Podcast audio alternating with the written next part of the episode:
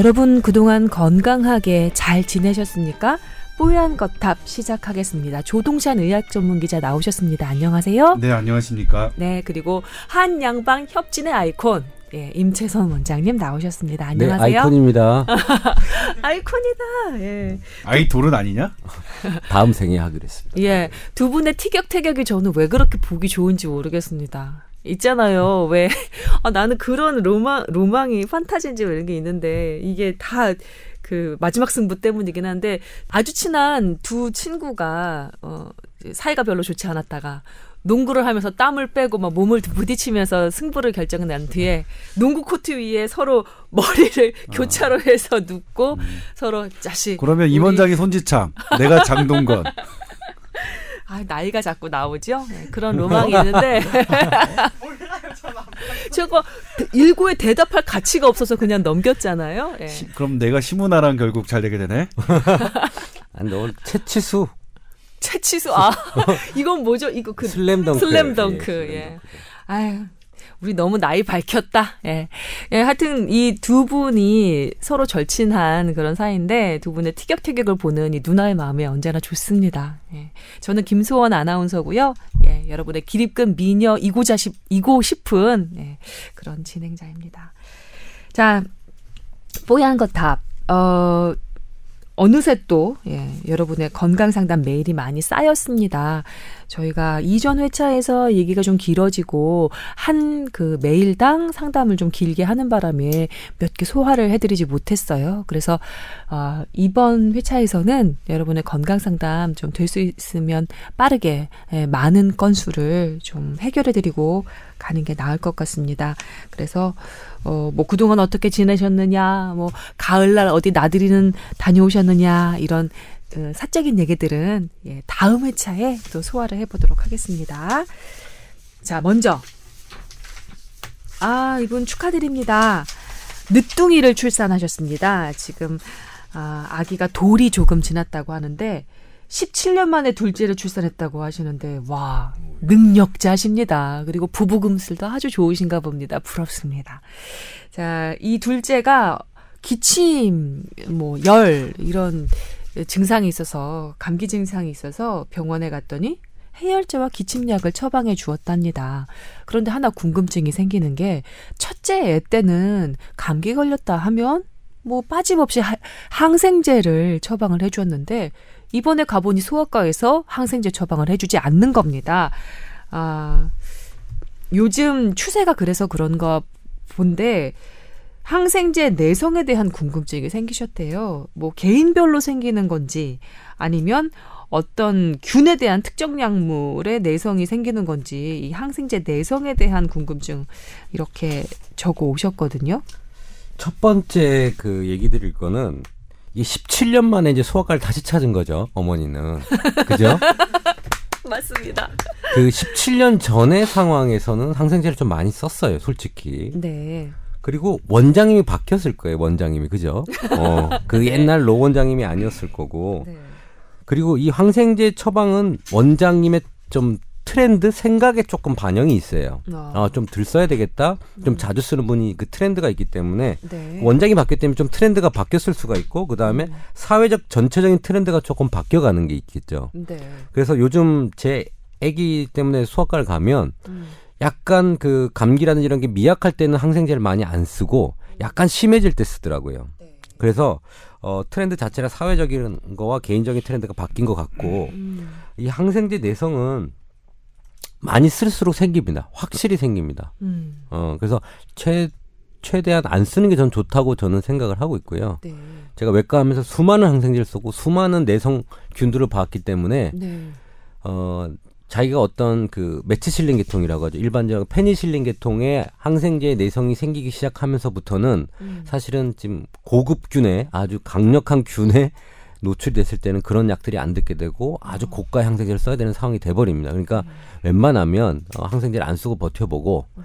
그러다 보면 간단한 항생제만 써도 병이 확 낫는 경우가 있어요. 저는 진짜 항생제 많이 안 먹었거든요. 살아 살면서. 네, 아버님도 한의사시니까 아마 네. 한방적인 치료를 많이 아들한테 썼겠죠. 아닌가요? 근데 평소에 제가 이제 1년에 한 번씩 열병을 알아요. 음, 사랑의 열병? 아니에요. 그냥 네, 네 죄송합니다. 편도선 열병을 아, 알거든요. 네. 사랑이라고 하셨어요? 아 죄송하다고 분명 사과 드렸잖아요. 사랑이 뭔가요? 어, 전뭐 내가 미안하다잖아. 7년 만에 들어봤다. 사랑이라는 말. 예, 그런데요. 네. 음, 그래서 가끔 제가 1년에 한 번씩 어, 염증이 생길 때가 있어요. 편도선 염증이. 음. 그, 그때 항생제를 쓰면 바로 듣더라고요. 먹는 약만 먹어도 네. 그래서 최대한 안 써보고 진짜 염증이 있다고 판단할 때 쓰면 정말 좋은 효과가 날 거예요. 그러니까 음. 이 트렌드대로 갔으면 좋겠다라는 생각입니다. 음, 네.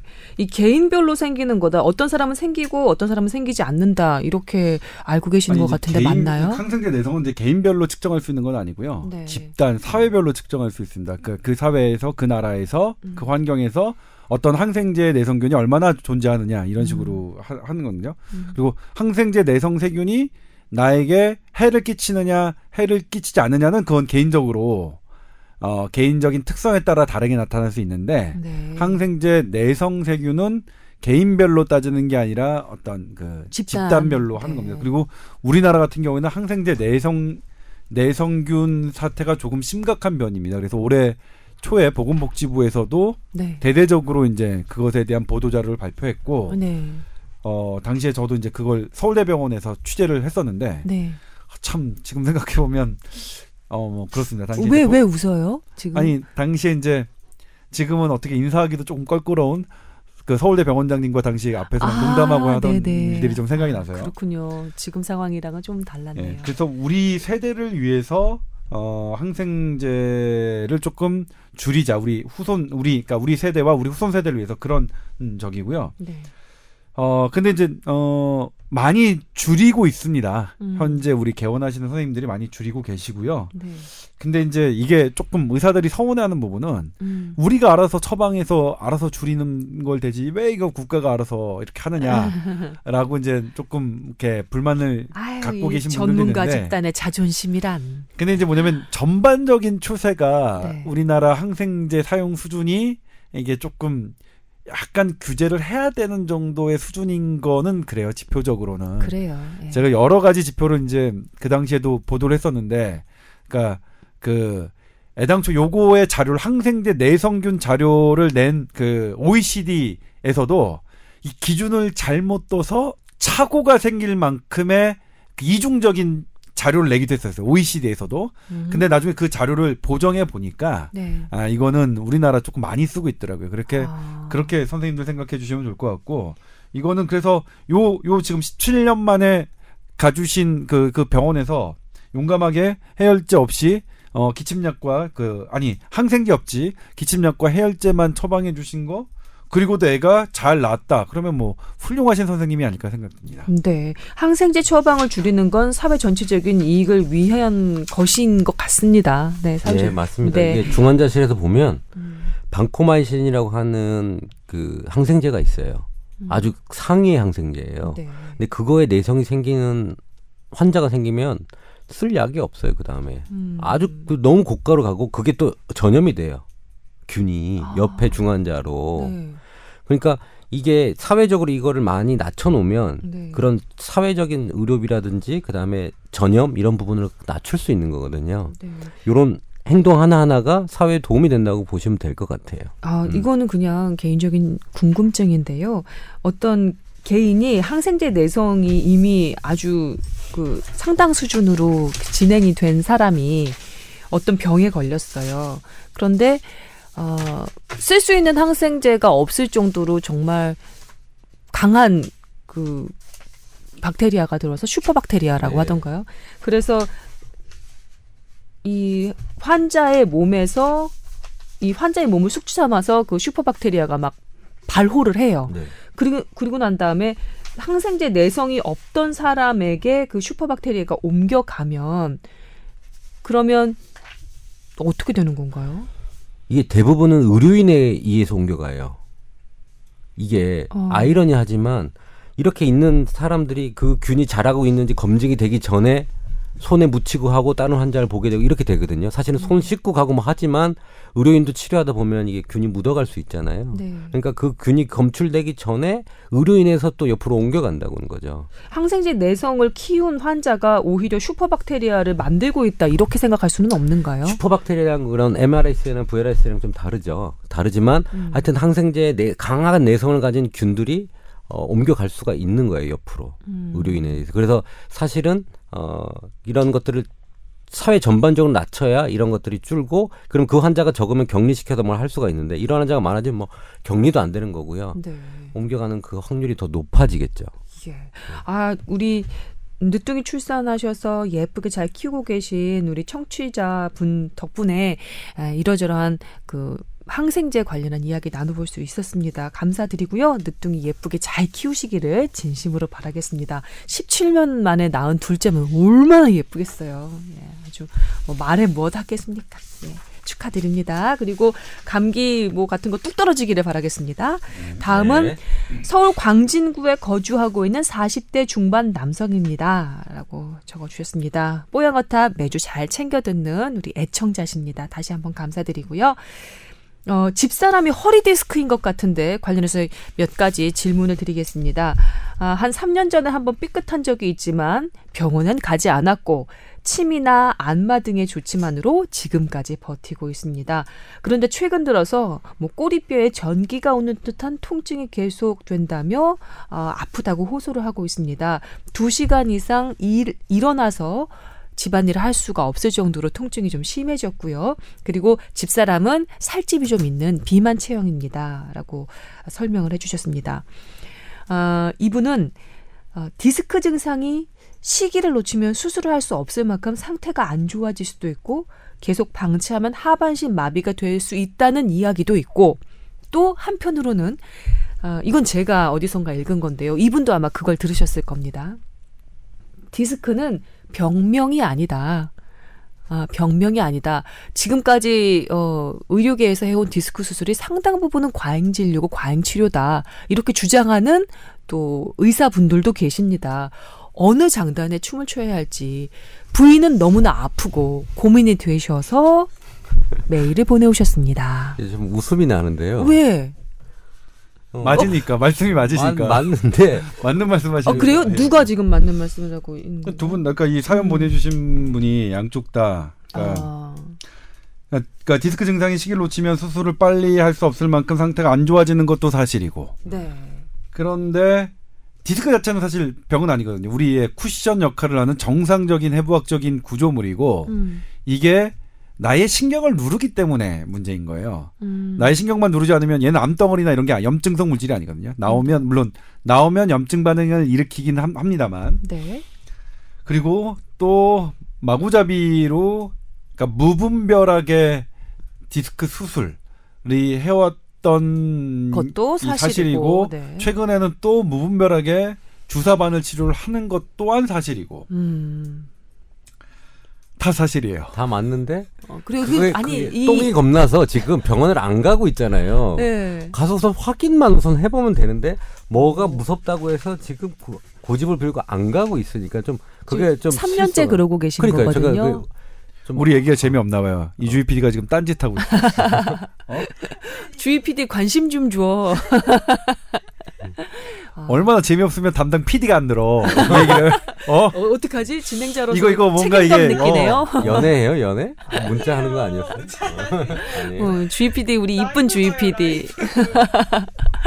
아 그래서 그렇구나. 아니 제가 이 사연을 소개해 드리면 대부분은 우리 조 기자님도 그렇고 임채선 원장님도 그렇고 심각한 표정으로 듣고 계십니다. 그런데 이분 소개를 해드릴 때 이분 사연 소개를 해드릴 게 두 분이서 똑같은 표정으로 이렇게 아 거참 하면서 웃으셨단 말이죠. 음. 근데 이게 왜 우리가 사람이 허리가 중요하자 그래? 뭐 축구할 때도 뭐 허리 라인을 강화해야 된다. 뭐 이렇게 음. 허리가 참 중요한데 네.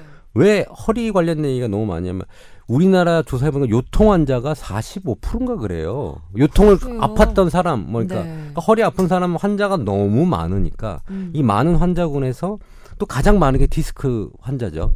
디스크는 잘못된 말이죠. 추간판 탈출증이죠. 네. 추, 척추의 간, 사이에 있는 판, 판이 판이 탈출한 거죠. 이름 참잘 어. 들었네. 그 추간판 탈출증 환자들도 많고 음. 그 증상 여부도 심각한 사람부터 많은데 네. 이거를 조금만 튀어나와도 의료인들이 수- 돈벌이 수단으로 그거를 치료한 것도 문제이긴 하거든요. 어떤 그 척추 전문 그 의사께서는 디스크 수술하지 말고 운동으로 어 보완해 가면서 하면 튀어나왔던 디스크가 점차 점차 제자리를 잡는 경우도 많다 이렇게 말씀하시기도 해요. 그래서 그 분 성함이 지금은 제가 기억나진 않지만 어. 이 관련해서 이 디스크 치료 관련해서 얼마든지 공론의 장에서 어 척추 관련 전문의들과 어 debate를 토론을 벌일 의향이 있다 이렇게 말씀하신 것도 제가 들었거든요. 그렇죠. 저도 디스크 환자 많이 보는데요. 그렇죠. 음, 네. 참 재미난 건 뭐냐면 이게 사진상으로 딱 나오잖아요. 튀어나온 게. 네. 그걸 누른 게 이렇게 보여요. 그러니까 환자들이 겁을 먹어요, 순식간에. 저거 튀어나와서 내 신경을 누르고 누르고 있네? 있네. 그러면 권위, 권위는 아니지만 이런 치료를 합시다란 말에 환자들은 그렇게 들어. 그렇죠. 설득 사진- 당할 예, 수밖에 바- 없어요. 그럴 수밖에 없어요. 그래서 음. 다른 질병보다는 이런 디스크, 그러니까 사진으로 딱 나오는 그런 질병이 사실은 좀 치료 의사가 권유하는 치료를 받아들일 수밖에 없거든요. 네. 근데 그 의사의 어떤 도덕성 여기까지만 하는 게 맞냐? 음. 일 1차적으로 하, 2차 하고 2차, 3차 이렇게 수- 그 시술 범위를 확대시키는 게 사실은 맞는데 음. 이제 그걸 건너뛰고 바로 고가의 수술로 가버리는 게 요즘의 폐이긴 해요. 음. 그렇지만 이 3년 동안 이렇게 하고 있는 거는 조금 잘못된 거고요. 빨리 병원 와서 확인해가지고 삶의 질이 너무 떨어질 테니까 계속 오늘 아프고 제가 이제 서 심플하게 있지도 말씀드리자면 못하고. 어, 내가 하지마비가 생기지 않는다. 현재. 그러니까 음. 발을 그러니까 제일 먼저 떨어지는 게 엄지 발가락의 힘이거든요. 엄지 네. 발가락을 양측을 당겼을 때 내 몸 중심으로 당겼을 때 그게 별로 떨어지지 않고 발목을 당겼을 때 떨어지지 않고 무릎을 굽히는 힘이 떠- 떨어지지 않으면 그러니까 운동 능력에 지장이 없고 그다음에 대소변 장애에 지장이 없고 그다음에 음. 통증이 점점 점점 더 심해지는 양상이 아니면 네. 꼭 수술할 필요는 없습니다. 음. 그런데 이제 내 허리 상태가 어떤지는 한번 점검받는 게 손해일 것 같지는 않아요. 음. 물론 점검받는데 돈은 들겠지만, 네. 근데 제가 얼핏 봤을 때는 지금 뭐냐면 제일 거리는 게 두 시간 이상 하면 허리가 아파서 서 있질 못한다. 음. 이러면 이거 걷는 거 이런 것들이 상당히 이제 힘드실 것 같은데 이 네. 증세는 단순히 디스크가 나온 게 아니라 척추관 협 착증일 때 이런 증세가 좀 생길 수 있거든요. 전반적으로 아. 좁아졌을 때. 네. 그래서 이게 근데 좀 40대에 벌써 척추관 협착증이 생기나요? 보통은 노인성 질환으로 알고 있는데요. 아니 그 40대에 생길 수도 있죠. 뭐? 흔한 일은 아니지만. 네. 그래서 이게 지금 그러니까 제일 중요한 건 그 삶의 질 방금 말씀하신 김성 선배가 말씀하셨지만 삶의 질과 한번 평가해 볼 필요는 있다. 음. 내가 이게 그러니까 사실 이거 이거 집안일 이상 두 시간 와서 힘들고 뭐 하, 하- 하더라도 지금 뭐 근시일 내에 하지마비가 된다거나 이런 거 이런 일이 생길 것 같지는 않아요. 그렇죠. 예. 네. 조심해서 그러니까 그렇게 뭐 그러니까. 걱정하시거나 그럴 건 아닌 것 같은데 이렇게 집안일을 두 시간 정도 서 있으면 서 있지 못할 정도로 통증이 있다면 네. 그래도 난 괜찮아. 아이는 그래도 뭐 행- 행복해. 이렇다면 이제 병원에 안 가셔도 되는데 이거 제가 생각해 이러면 되게 아프고 우울하고 자신감 없고 의기소침할 것 같은데 네. 그러면 현대의학 도움 받으시는 게 어떨까라는 생각이 좀 드네요. 예. 한마디 제가 첨언을 하자면요. 그 제가 기립근이 또 대단한 아, 이제 다 찡그린다 막 이제 그만 말할까? 여튼 그런데 사실 본 그- 적 있어요? 아 주희 방송 끝나면 내 등짝을 한번 만져보길 바래요 주희 PD. 자 제가 옛날에 진주햄 소세지라고 혹시 기억나세요? 네, 알아요. 네, 진주햄 소세지 두 개가 제 척추를 사이에 두고 이렇게 두 개가 딱 이렇게 붙어 있습니다.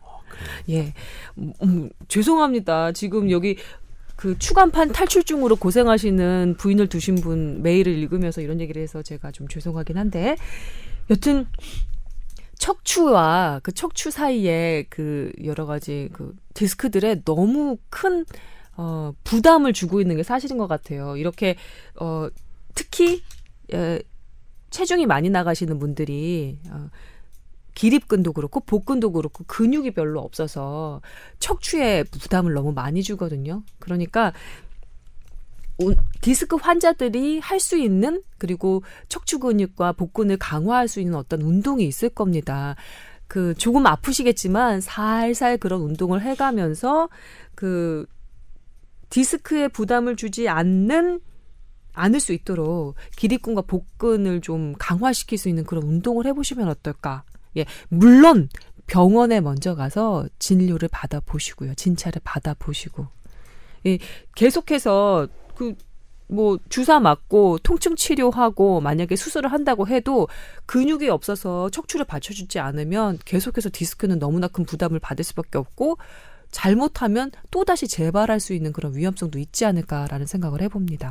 저도 병원에서 운동 치료를 조금 권유하거든요. 코어라고 그러더라고요. 코어 근육을 만들어야 된다라고 해서 네.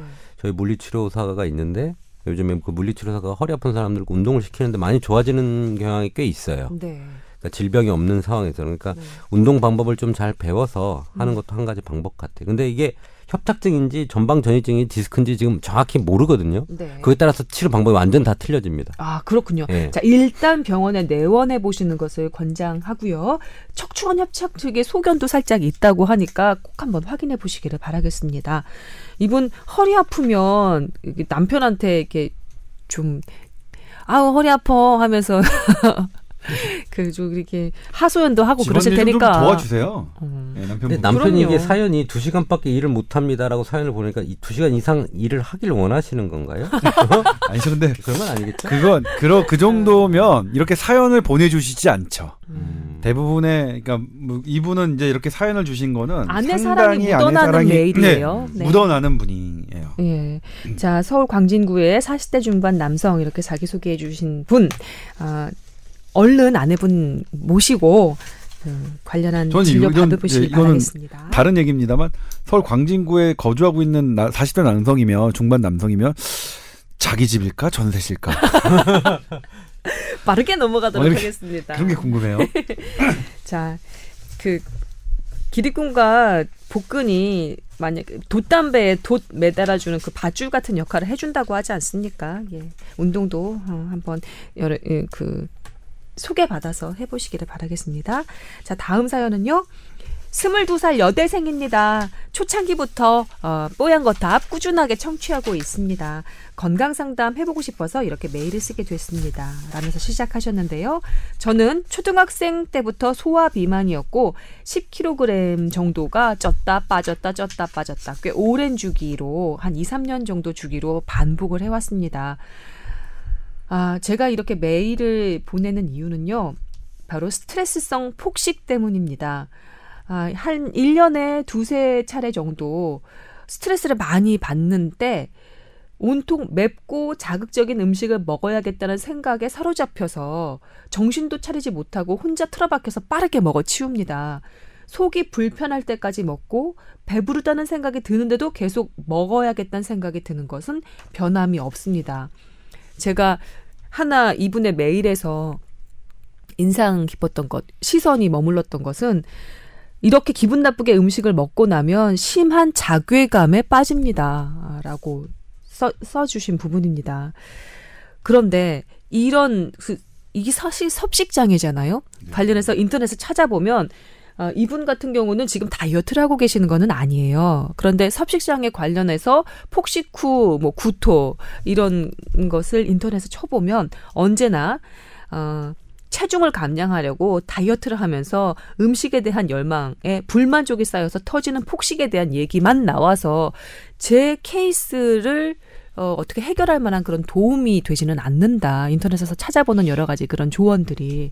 그래서 결국 뽀얀 거탑에 이렇게 상담 메일을 보내게 됐다라는 내용입니다.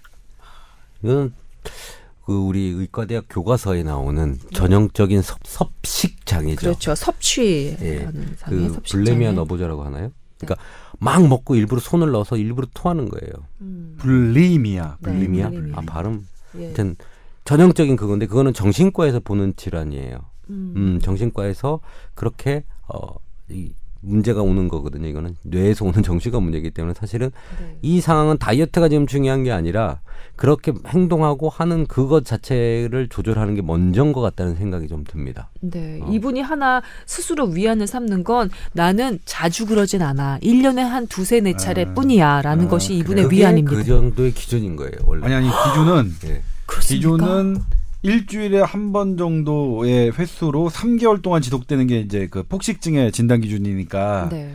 1년에 한두 번 그렇다면 그, 그 거기에 그거는 아니에요. 음. 그러니까 폭식증의 진단 그 안에 들어가는 상태는 아닌데 그럼에도 불구하고 상당히 전형적인 스타일 아닙니까? 그러니까 요- 섭식장애. 요 증상은 네. 폭식증의 전형적인 증상인데 네.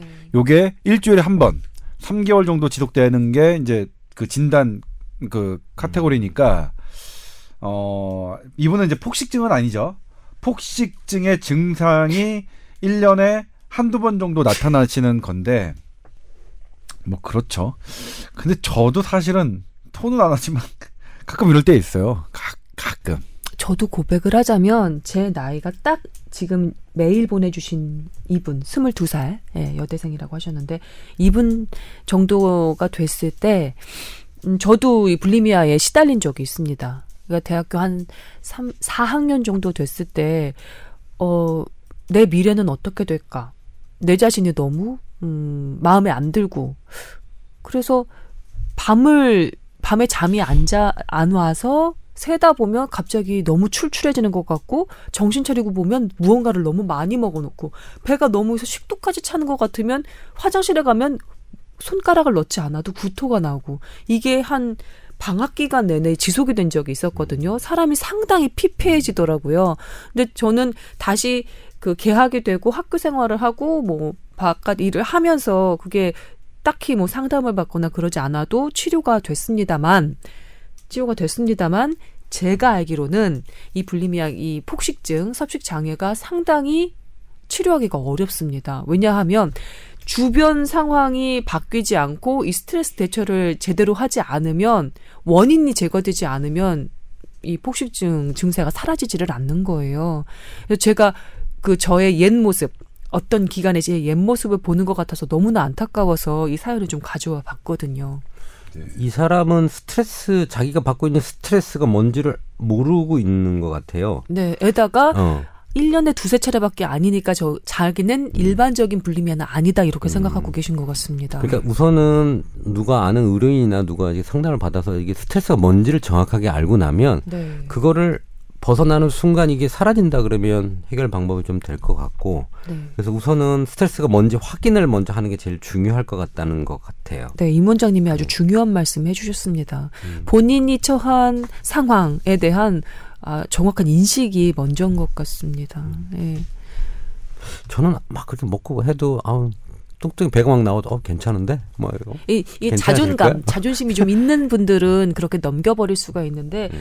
스물두 살, 20대 초반, 음, 미래가 잘 보이지 않고 자기에 대한 자, 자존감이 잘 형성이 되지 않는 상황에서는 이게 좀 힘들 수도 있습니다. 아마 솔직히. 가족들 중에 막 살이 쪘다고 계속 뭐라고 하는 사람들이 있거나 주위에 좀 그렇게 놀림을 받았거나 음, 이런 것들이 있을 때 보통 많이 오더라고요. 이게 음, 불레미아 네. 환자들이 보면 네. 어렸을 때 내가 뚱뚱하고 많이 먹으면 뚱뚱하면 안 된다라는 그 강박이 있다든지 그런 사람들이 그걸 자주 와요. 제가 이분 메일에 제일 네. 초입에 이렇게 적혀 있습니다. 초등학생 때부터 소아 비반이었다.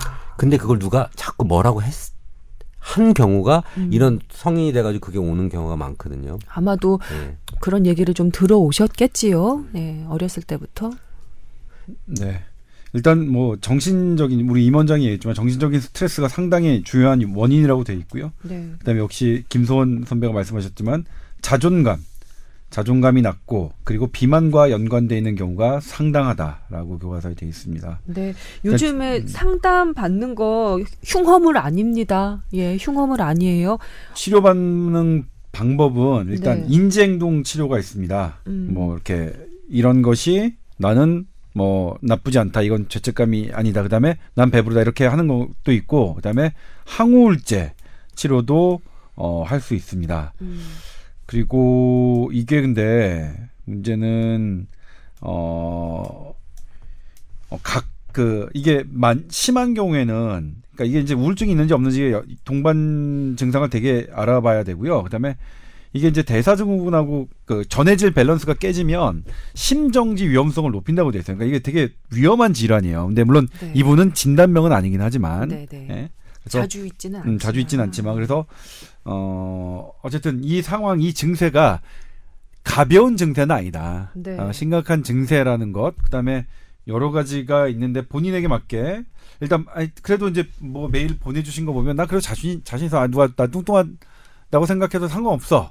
그냥 근데 그렇게 우울한 게 1년에 한두 번뿐이야. 라면 이제 다행인 거고요. 음. 만약 보내주신 사연과 다르게 그렇게 내가 이렇게 죄책감 들고 이런 것들이 전반적으로 지배하고 있다면 생활을 지배하고 있다면 그때는 어 도움을 좀 받으시는 게 좋을 것 같아요. 주변에 아, 넌 예뻐, 넌 잘하고 있어, 어, 괜찮아, 뭐 실패해도 상관없어 라고 마음을 담아서 지속적으로 얘기해 줄 수 있는 친구나 아니면 뭐 부모나 이런 분들이 좀 필요할 것 같다는 생각이 듭니다. 이분 아마도 조금 외로운 분이 아닐까라는 생각이 좀 들었어요. 옛날에 그 자존감 얘기가 나와서 하는데 음. 그 미국에서 큰 연구를 했어요. 도대체 어떤 사람들이 성공을 하느냐. 음. 그러니까 자존감이 높은 사람들이 성공을 한다. 그러면 자존감, 성공하는 사람들의 공통점이 뭔가를 해서 음. 어, 조사를 했어요. 근데 그 조사 비교군을 어떻게 했냐면 음. 하와이 옆에 무슨 그 범죄자들만 사는 섬과 아유, 중국 아니 그러니까 미국 동부의 아주 아이비리그 부자 동네 애들을 대상으로 했었어요. 네. 그러니까는 자존감 그러니까 잘 사는 애들 아주 잘 사는 환경에 있는 사람과 음. 아주 못 사는 열악 막그 열악한 상황 음. 어 그 환경에 있는 사람 두 군을 비교를 해가지고 얘네들이 음. 잘 되는 애들이 성, 사회적으로 성공하는 애들이 어느 정도 나올까라고 평가를 했었어요. 그랬더니 근데 비율이 똑같았어요.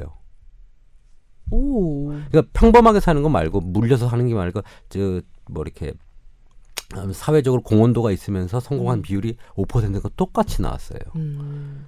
근데 그게 그걸 비교해가지고 한 논문이 아니라 그런 사람들이 어떻게 성공하느냐가 중요했거든요. 음. 그 성공한 원인이 뭔가를 찾아내는 거죠. 네. 그래도 봤더니 우선 경제력은 아니었던 거죠. 네. 그러니까 내가 집안에 돈이 많고 경제적이나 정치적이나 뭐 학벌이나 이런 것들이 좋아야 성공하는 게 아니더라죠. 음. 이두 군을 비교하는 것 자체만으로. 그럼 그럼 뭐냐? 그5% 인구 그 음. 성공 인구의 음. 비결이 뭔가요? 뭐였어요? 자기를 응원해 주는 멘토가 있었다는 거죠. 너 괜찮아. 음. 너는 잘할 수 네. 있어라고 하는 그 열악한 창녀촌에 있는 자제, 어, 음. 그 다음에 아주 열악한 도둑들과 그런 어울리던 친구들이라도 네. 너는 잘 될 거야. 너는 성공할 거라고 믿어주는 부모 아니면 부모 없는 애들도 많았어요. 이쪽에서는. 네. 자기 멘토, 정신적 멘토가 너는 잘 될 거야, 잘할 거야라는 그걸 심어준 애들이 잘 된 거. 여기서도 마찬가지인 거죠. 뭐 부잣집 부잣집이요. 부자 동네에서도 네. 네. 부자 동 아버지가 넌 이것밖에 못해라고 했던 애들은 안 되는 거고 음. 음, 너는 더 잘할 수 있어라고 항상 내 자신감을 심어준 애가 잘 되는 거죠. 음. 결론적으로 얘기를 하면 네. 성공의 원인은 자기를 믿어주는 사람이 정신적으로 아주 정신적으로 키워줘야지만 네. 자기가 성공한다는 거죠. 음.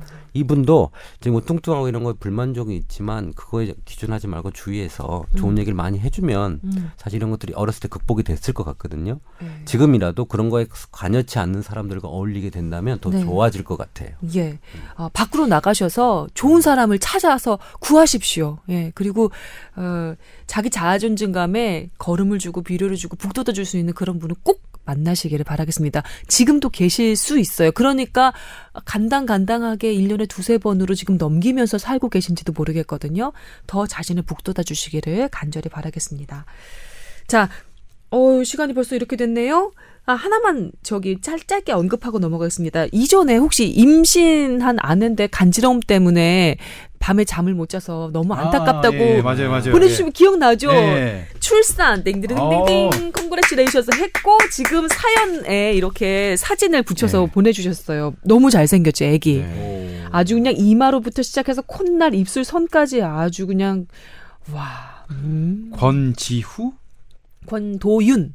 님인데 예, 애기 이름이 애기 이름은 권지후인 것 후입니다. 예. 14살 사람 권지후 군. 아마 지후면은 아, 남자 아기겠죠? 예, 엄마를 닮았네요. 이런 이런. 여튼 근데 무슨 얘기를 해도 지금 우리 권도윤 씨는 좋을 것 같습니다. 제가 익명 처리 안 해드리겠습니다. 너무 경사고 기분 좋은 일이니까. 네, 고맙습니다. 애기 너무 고맙습니다. 예쁩니다. 정말 예쁩니다. 아주 그냥 눈물이 핑 돌게 예쁘네요. 잘 키우시길 바라겠습니다. 그리고 안내 되시는 분 그리고 새로 태어난 우리 애기 아무 걱정 없이 예 건강에 아무 이상 없이 예, 잘 있기를 바라겠습니다. 그래서 다시 메일 안 보내주셔도 되게 예, 저희 뽀얀 거탑 들어만 주시면 감사하다고 여기겠습니다. 아니 또뭐 돌되거나 이런 백일되거나 이러면 사진 보내주세요. 그럼 네. 아주 보니까 잘 나왔어. 네. 아주 그냥 잘 나왔습니다. 머리가 네. 동그랗네요. 어, 너무 이뻐요. 옆모습, 앞모습 했는데 저희가 지금 비교 분석했거든요. 네. 잘생긴 아기로 인정합니다. 네. 인정합니다. 엄마 닮았어 다시 봐도. 축하드립니다. 자, 이렇게 같이 어, 경사를 또 즐기니까 좋네요. 자, 시간이 많이 흘러서요. 이제 저희 주제로 넘어가야 될 시간인 것 같습니다. 자, tower at sbs.co.kr입니다. 타워 점, 아, 타워 골뱅이 sbs.co.kr로 여러분의 메일 에, 기다리고 있습니다. 많이 보내주시고요. 저희가 건강 상담 성실하게 해드리고 있습니다. 자, 이제 주제로 넘어가겠습니다.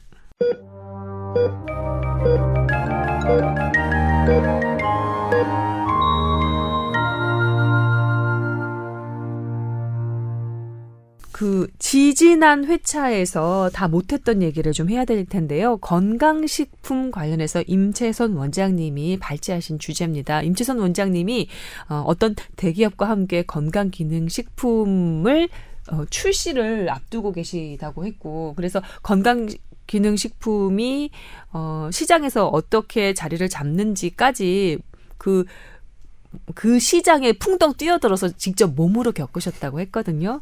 예. 건강식품 관련한 얘기, 건강식품이 어, 제품으로 나오기까지 있는 이런저런 이야기들 들어보도록 하겠습니다. 오늘은 어떤 얘기 나눠볼까요? 저번에 그 홍삼이 쌍화탕이었다는 좀 충격적인 얘기를 해드렸죠. 네. 어, 그리고 저희가 집으로 가면서 쌍화탕을 제가 몇 개 사가지고 갔습니다. 음, 그래요. 음. 쌍화탕은 어, 힘든 밤에 힘들고 나서 먹는 겁니다. 음, 그 쌍화점. 쌍화점. 음, 쌍화점, 음, 네. 쌍화점. 네. 분위기, 분위기가 좀 갑자기 좋아졌네요. 근데 좀 제가 어, 이 건강기능식품을 하기 전에 이제 암센터 어의 강연을 많이 환자들한테 갔었어요. 네. 근데 이제 저처럼 이제 면허가 두 개 있는 사람, 이제 복수 면허자가 이제 가게 되면 음. 한방 쪽 관련된 많은 그 시간을 이제 할애가 하게 돼요 환자들한테. 네. 그 그러니까 보통 암 환자들에 대한 강연이니까 뭘 먹으면 좋은지에 대한 강연을 하는 거죠. 그러면 그 한의사 그 전공이 많이 도움이 좀 되겠네요. 근데 병원에서 그걸 못하게 하겠죠 한의사가 강의하는 거를. 음. 어, 그래서 의사인 제가 가서 하지만 뭘 먹으면 좋은지에 대해서는 얘기를 하게 되는 거예요. 네. 근데 너무 쇼킹한 상황은 뭐냐면 네. 60% 정도 암으로 진단받고 병원에 있는 사람들이 태어나자마자 60% 이상이 암 관련된 음식물과 제품을 섭취한다는 내용입니다. 제가 설문조사를 다 했었거든요. 음, 그게 충격적인가요? 저는 왜 자연스럽게 느껴지죠? 뭐라도 하고 싶을 거 아니에요. 병원에서 하는 거 말고. 말고, 응. 그러니까 병원에서는 항암 방사선 치료를 다 끝나고 나서 음. 공백 기간에 아무것도 할 게 없잖아요. 환자들이 어떤 제품이나 식품이나 약초나 뭐를 먹게 됩니다. 음. 그 60%에서 80%가 돼요. 먹고 있는 게. 네. 그런데 의사 입장에 보면 말이 안 되는 거예요, 사실은. 암에 좋아, 좋다고 된 게 없는데 사람들이 그걸 챙겨 먹는 거에 대해서 음. 무조건 안 된다고만 얘기를 하지만 의사들 입장에서는 네. 막상 환자들은 그렇게 먹고 있다는 거죠. 그게 현실이라는 거죠. 현실이죠. 예. 지금 건기식이 계속 확장되는 건 아마 암 환자들이 많아지기 때문에 내가 이 암에 걸리고 나서 뭐가 좋은지에 대해서 판단해서 먹는 시점이 됐다는 겁니다. 음. 그래서 강연을 한 시간 하잖아요. 네. 질문이 한 시간이 넘어갑니다. 끝이 안 나요. 그럴 것 같아요. 내가 뭘 먹고 있는데 이 암인데 내가 몇 끼고 어. 그거에 대해서 수많은 질의와 응답이 되는데 이미 시간이 한 시간이 넘어가면 제가 잘라요. 너무 힘들어서. 음. 그만큼 암 환자들이 이 건기식을 먹고 있고 뭘 먹고 있고 홍삼부터 해서 다 먹고 있기 때문에 지금 임 원장님께서 말씀하시는 건기식은. 건강기능식품의 준말을 이렇게 쓰셨습니다. 아 미안합니다. 네. 음. 그래서 제가 그걸 보고 아 이거 제품이 제대로 만들어져야 되고 잘못 인식돼서 먹으면 안 되겠다라는 판단을 하게 된 거는 그 강연을 계속 시작하면서부터예요. 그렇구나. 네. 예. 그래서 제가 한의의 계통에 있으면서 느꼈던 세 번의 파동이 있었어요. 음. 그때 백- 백수호 파동이 한 번 있었고 그 그래. 파동이 잘못된 게 아니라 그 제품의 원료가 수급이 안 되는 게 파동이에요. 음. 첫 번째 파동은 백수호였었고 네. 2년 전인가 개똥쑥 파동이 있었어요. 그래서 인진쑥. 예. 세 번째 파동은 그 사이에 네. 상기세 겨우살이라고 해가지고 겨우살이 풀. 겨우살이 파동이 또 났었어요. 어. 그세 번의 파동을 겪으면서 제가 느낀 거는 네. 그때마다 짝퉁들이 등장한다는 걸 느꼈습니다. 음. 우선은 개똥쑥 같은 경우에 저번에 살짝 얘기는 했지만 네. 이 개똥쑥이 없어지고 나면 네. 개똥쑥하고 비슷하게 생긴 사, 사철쑥 뭐 더위지기 뭐 무슨 쑥 종류 개통이 네. 같이 파동이 나는 거예요. 아. 개똥쑥 대신 팔리기 시작한다는 얘기인 네, 거죠. 팔리기 시작하는데 음. 전문가가 봐도 사진을 봐도 잘 모르겠죠. 근데 음. 이런 비슷한 것들이 다 개똥쑥으로 둔갑해서 팔리게 되는 거죠. 네.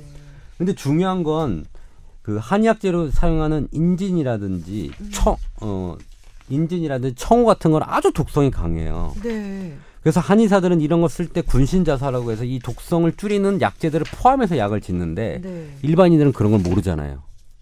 그냥 개똥쑥을 다려 먹고 개똥쑥이 아닌 다른 거를 다려 먹는 거죠.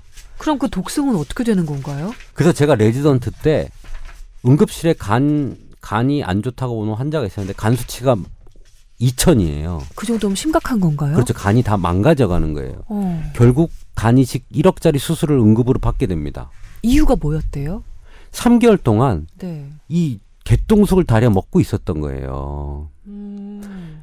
근데 그 잘, 잘못 다려 먹은 거라고 생각이 들고 아. 그리고 그거를 커버할 수 있는 여러 가지 약재가 들었는데 그것만 단독으로 먹었던 거죠. 음. 그럼 의사들의 입장에서는 이거는 한약 먹어서라고 또 확대를 해서 해- 해석을 합니다. 그렇겠죠. 한의사들 니네가 한약 먹여서 의사들 입장은 당연히 그렇게 느낄 수가 있을 거예요. 음. 음.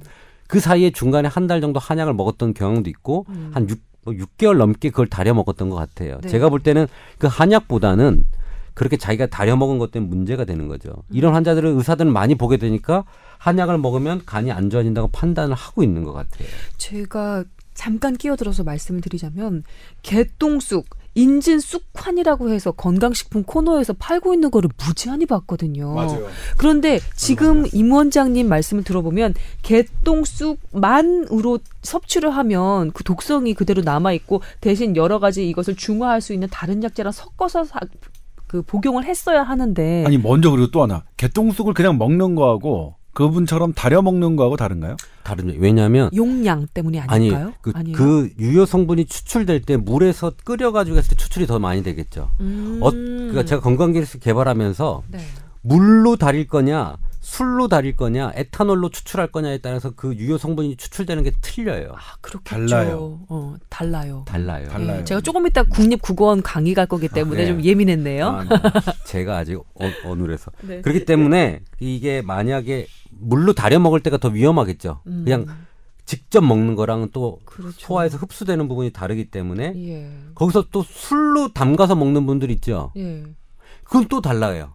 똑같은 개똥쑥을 제품을 술에 담갔다 먹는 거와 물에 끓여서 먹는 거랑 유효 성분 나오는 게 틀려요. 똑같이 한 달라요. 줌을 먹더라도 달라요. 네. 달라요. 어, 똑같이 한 줌을 술은 먹더라도 괜찮나요? 아니라잖아 지금. 정확하게 모르겠어요. 음. 이게 유효 성분이 그 우리가 얘기하는 알테미시민 뭐 이런 그 항암 관련된 여러 가지 물질들 중에 술이 어느 정도 나올지 네. 술의 도수에 따라 틀릴 거고요. 물에 끓이는 양에 따라 틀릴 거고요. 제가 이번 네. 건기식 개발하면서 네. 느낀 거예요. 음. 아, 다, 다 달라지겠구나. 이거를 그냥 그렇게 오도 됐다가는 사람들이 잘못될 수 있겠다가 사실 판단이 됐습니다. 음, 음, 계속 들어볼게요. 그래요. 그래서 개똥쑥 파동을 하면서 여러분한테 개똥쑥이 파동될 땐 먹지 말라 그랬어요. 음. 환자들한테. 파동이 있으면 가짜가 나오고 나쁜 게 나오기 때문에 파동일 땐 절대 먹지 말고 어. 진짜 전문가한테 보고 이게 맞는지 확인하고 먹어요. 차동이 아니라 여기선 붐이라고 해야겠네요. 그, 예, 그러니까, 그러니까 개똥쑥 붐이 일거나 음, 음. 그뭐 여기저기서 그 건강 뭐 관련한 채널에서 붐이 일 나오고 때는 먹지 말아야 된다. 네. 뭐 건강식품 코너마다마다 진열돼 있고 이럴 때는 일단 그렇죠. 삐요 삐요 경계 경보. 어. 어. 역시 제 미디어 담당관 맞네요. 어, 말을 잘 어, 걸러주고. 있습니다. 네. 두 번째 파동은 어따 대고 두 분이서 매우 절친한 친구십니다. 네. 예, 그리고요. 두 번째 파동은 저희가 이제 한약 재배단지가 있잖아요. 네. 어떤 방송에선가 겨우살이가 뭐, 뭐, 어디에 좋고 어디가 좋다고 해서 풍에 좋고, 그러니까 혈관 질환에 좋다고 한 시점이 있었어요. 그때 음. 겨우살이가 파동이 났었어요. 겨우살이가 봄이죠. 중풍에 좋다고요. 예. 어. 혈, 어, 혈행에 관련돼서 좋다고 어. 해서 이게 겨우살이가 뭐냐면 겨울에 있는 나무 사이에 파란색의 무슨 풀 같은 게 자라요. 음. 그게 겨우살인데 네. 물론 이렇게 새싹이나 우미라든지 이렇게 바로 자, 자라나는 거에는 여러 가지 성분들이 있습니다. 음. 그게 몸에 변화를 많이 줄 수 있어요. 근데 네. 겨우살이 같은 거는 한약재를 많이 쓰는데 네, 네. 그때 얘기했던 게 그 이 나무에 따라서 그 성분이 또 틀려져요. 어떤 나 떡갈나무에서 자라는 겨우살이가 있고 똑같은 겨우살이 풀인데도 네.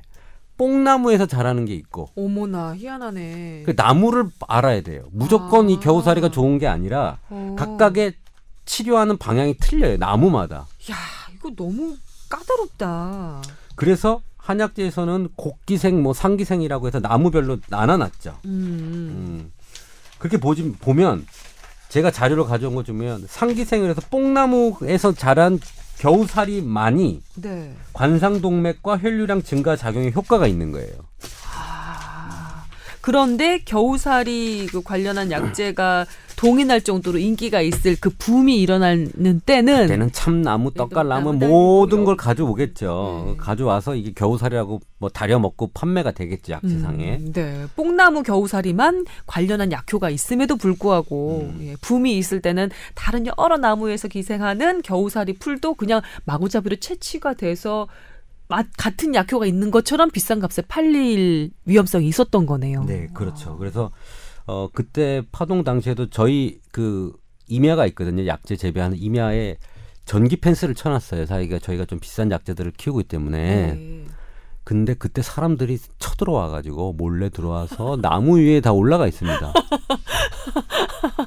돈이 돈이거든요 지금. 그렇지, 그렇지. 저만큼 따면 돈이기 때문에 어, 가만히로 쓸어가요.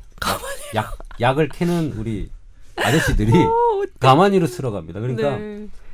그 이후에 우리가 더 강, 펜스 강화를 했지만 이런 파동이 나게 붐이 일어나게 되면 저게 음. 돈이기 때문에 어, 등산객들이 저걸 따로 들어옵니다. 어, 음. 그래서 잘 챙겨서 먹어야 된다. 이게 잘 보고 먹어야 된다. 음. 어, 그러면 이- 지금 뭐 임 원장님도 관련해서 몸을 담고 계시지만 좀 검증된 업체에서 만든 그 건강기능식품 그 개똥쑥이나 그 뽕나무 겨우살이 같은 것을 채취해서 제대로 만든 건강식품 같은 경우는 좀 약효를 안심을 하고 먹어도 되는 건가요? 제가 이번에 그 임상 시험을 쭉 진행을 해요. 건강기능식품을 등재를 해서 식약청 허가를 받으려면 네. 대단히 임상을 합니다. 아, 그래서 비교군과 대조군을 해서 임상을 해서 이게 이전에 있던 물질보다 효과가 있는지 음. 그걸 다 판단해가지고 효과가 있다고 판단된 결과물을 가지고 식약청에서 허가를 내주거든요. 네. 식약 첩니다. 아, 그렇지. 식약 처입니까? 옛날에 언제, 언제 바뀌었죠? 예, 예. 2년 전에 바뀌었나? 3년 전에 바뀌었나? 하여튼 그 미숙한 데가 한두 군데가 아니야. 계속 다르다를 틀리다로 쓰고 계속 말씀하세요. 식약 계속. 처를 음, 음, 식약 말- 처로 말씀하세요. 음. 네. 그래도 자기 필요할 때 저한테 부탁을 하니까요. 네. 그렇기 때문에 이 임상 과정을 거쳐서 확인한 거기 때문에 만약에 이런 효과 목적으로 먹는다 그러면 네. 그렇게 개발돼서 정식 제품으로 나온 걸 먹어야 되지 않겠느냐. 음. 자기가 잘 모르면서 하다가 사단이 납니다. 음. 어, 응급실에 실려 올 수도 있으니까 네.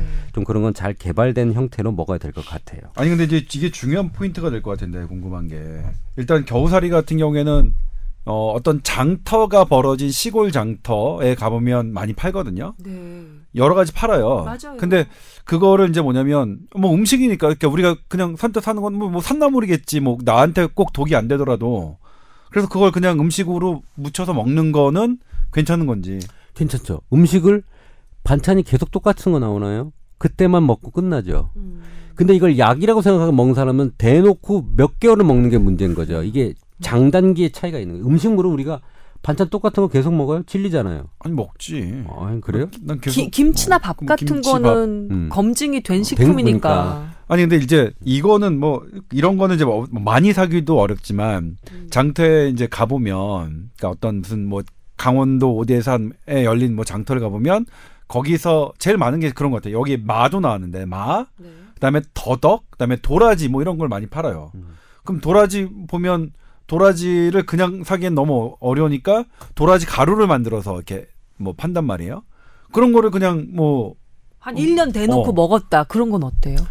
제가 지금 얘기하는 거는 개똥수, 겨우살이 같이 좀 특별한 거죠. 제가 마, 음, 도라지 이런 거에 대해서는 그냥 먹으라고 해요. 그건 상관이 없어요. 음, 그런 제품들은 그냥 같이 먹어도 상관이 많이 없어요. 음, 근데 제가 얘기하는 이런 핵심적으로 효과를 얘기하는 부분들을 네. 이 제품 이, 이 식물들만 제가 얘기를 하는 거거든요. 더덕도 괜찮나요? 그러면 괜찮아요. 음. 음. 그러니까 비- 우리가 흔히 생각하는 게. 반찬으로 먹는다 이런 것들은 이미 좀 오랜 시간을 거쳐서 검증이 됐고 뭐 계속해서 반찬으로 한 1년을 먹어도 상관이 없다라고 지금 임 원장님 말씀하시는 거죠. 다려 먹지 않잖아요. 반찬 다려 먹어요? 아니잖아요. 근데 도라지 차나 뭐 그럼 괜찮다니까요. 모자차. 제가 도라지, 마 이런 것들은요 음. 전혀 무해하니까 이런 건 다 드시라고 얘기를 해요. 어, 알겠습니다. 이게 속 시원히 말씀해 주시니까 너무 좋죠. 딱 집어서 지금 이런 것들 있잖아. 이런 것만 지금 제가 얘기를 하잖아요. 네. 전 남자는 별로 안 좋아해요. 네. 그렇구나. 알겠습니다. 약성이 좀 강한 성분들은 유의를 해야 되겠네요. 그리고 예, 약성이 강한 식물들. 그리고 약성이 없는 것들도 좀 주의하셔야 돼요. 어, 그건 또 왜 그런가요? 이게 약성이 없는 얘는 뭔가요? 영지버섯 있잖아요. 약성이 없어요? 이거 약 아니에요? 아, 잘 얘기를 들어보세요. 어, 아, 왜 알았어. 급해. 아, 왜냐면 제가 조금 있다가 강의를 빨리 이- 가야 되기 이 때문에. 얘기를 하면 끝도 어, 없이 맞다, 맞다. 질문이 나오거든요. 음, 근데 네. 지금 한, 오- 한 2, 3분 내에 마무리해야 돼요. 우리 음. 김성 선배가 자, 이제 가셔야 되니까. 자, 영지버섯은 빨간색이죠. 네. 어. 그 다음에 검은색 영지버섯 흑지라 그래요. 자색깔 나는 거는 자지라 그래요.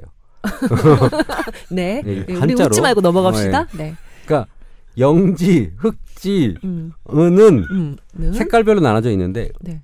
흑지 보면 되게 멋있어요. 검은색 영지 버섯이에요. 뭐 여, 영험한 효과가 있을 것 같아. 그, 그렇게 하지만 네. 아무 효과가 없어요. 그래서 내가 어이없는 걸 봤는데 환자들한테 흑지를 가져와 가지고 네. 암에 좋다. 영지버섯이 유방암에 이렇게 몇 개 좋은 데가 있거든요. 그래요. 음, 그래서 효- 그 논문에 나온 내용입니다. 음. 그런데 흑지를 딱 가져와 가지고 이거 영지랑 비교도 안 되는 거라고 그래. 해서 비싸게 팔아먹는데 효과가 없는 거거든요. 어, 효과가 없는 것도 진짜 악영향을 주는구나. 알겠습니다. 이런 것들을 음. 할 얘기는 끝이 없지만 오늘 네. 어디 가셔야 된다고 하니까 어, 자 효과 있는 거는 네. 시간도 다 됐어요. 어, 효과 있는 거는 잘 확인하고 먹어야 된다. 네. 그런 걸 하려면 검증된 제품 네. 뭐 하든지. 그다음에 효과 없는 거는 잘 골라 먹어라. 네. 어. 오늘 흑지 얘기 아주 그냥 빵 터졌습니다. 너무 왜요? 좋았어요. 아니 근데 흑지 딱 보면 네. 왠지 저거 신통한 뭐 오, 뭐한 뭐- 그러니까 약간 해가지고 반짝반짝 해가지고 그림만 봐도 반짝반짝 하잖아요. 오, 영지 버섯이. 네. 음. 그래서 안 팔리는 거예요. 그거는 안 어. 파는 거예요. 자, 효과가 없는 것도 이렇게 예, 악영향을 줄수 있군요. 자, 얘기가 너무 재밌는데 마치 중간에 끊는 것처럼 되긴 하지만 저희가 사실 분량은 또 웬만큼 마쳤습니다. 이 재미있는 얘기 다음 다음 주에 또 이어서 들어보도록 하고요. 오늘 두 분 여기서 보내드려야 될 것 같네요. 수고 많이 하셨습니다. 고맙습니다. 네 고맙습니다. 고맙습니다. 네, 감사합니다. 다음 주에 건강한 모습으로 다시 찾아뵙겠습니다.